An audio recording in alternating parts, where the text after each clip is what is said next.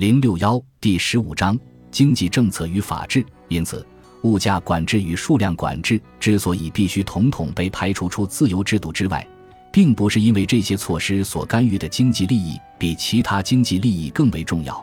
而是因为这类的统治是无法依照规则来实施的。它按其本性必然是酌情量才而且专断的。将这样的权利交给当局，实际上不至于给他权利可以任意专断的决定要生产什么、由谁来生产和为谁生产。五，因此，严格的说，一切对物价与数量的管制之所以同自由制度不能相容，原因有两个：一个是因为所有这些统治都必然是任意专断的；另一个是因为既要实行统治而又让市场充分运行是办不到的。只要调整机制本身保持着运行，一个自由制度就能够对自己加以调整，以适应几乎任何现实情况和任何总的禁令或规定。主要价格的变化会引起必要的调整。这就是说，要让市场正常的运行，市场运行所依据的法律规则是一般性的规则，这一点还是不够的。这些规则的内容还必须能让市场及其良好运行。赞成一个自由制度的理由，并不是任何制度，只要是强制受到一般规则的限制，就一定会令人满意的运行，而是说，在这个制度下，这些规则可以采取让这制度能运作的形式。如果要能对市场上各种各样的活动加以有效的调整，那就必须满足某些起码的要求。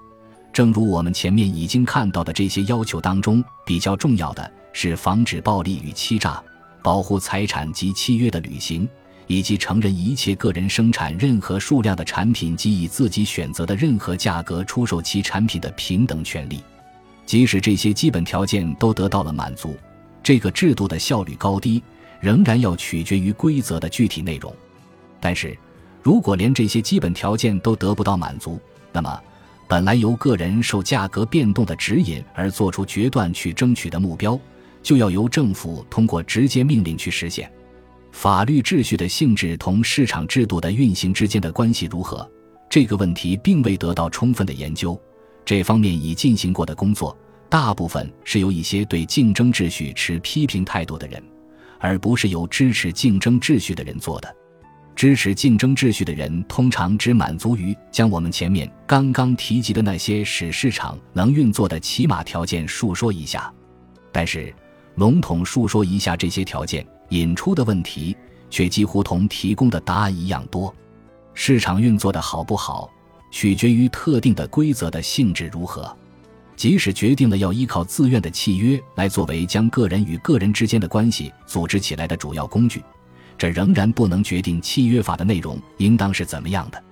即使是承认了私有财产权，这仍然不能决定这个权利的内容到底应该是怎么样。才能让市场机制尽可能有效而又有力的运作。虽然私有财产原则在动产方面引起的问题比较少，但是在土地产权方面引起了极端困难的问题。对一块土地加以使用，往往对邻近的土地产生影响，这就使得不宜给予土地所有主以无限制的权利去随心所欲的使用或滥用他的财产。不过，尽管经济学家们总的来说对这些问题的解决贡献甚少，使人遗憾，但是这种情况也是事出有因的。有关社会秩序的性质的笼统的推论所能产生出的结果，也只能是一些有关法律秩序应遵循哪些原则的一般性陈述。具体运用这些一般性原则，在很大程度上应该通过实践经验和渐进的演化。他要求对具体个案予以考虑。而这与其说是经济学家的本分，不如说是律师的本分。无论如何，很可能正是由于逐步修改我们的法律制度，使之更能导致竞争的顺利进行这一任务是如此缓慢的一个过程。所以，这个任务对于那些为自己的创造性想象力寻求出路，并且急于为未来发展绘制出蓝图来的人们，就没有多大吸引力了。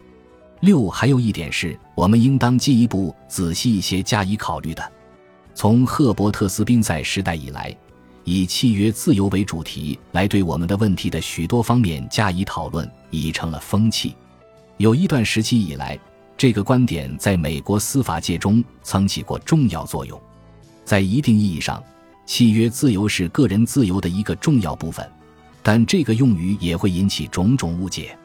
首先，问题不在于允许个人订立什么样的契约，而是国家会强制执行什么样的契约。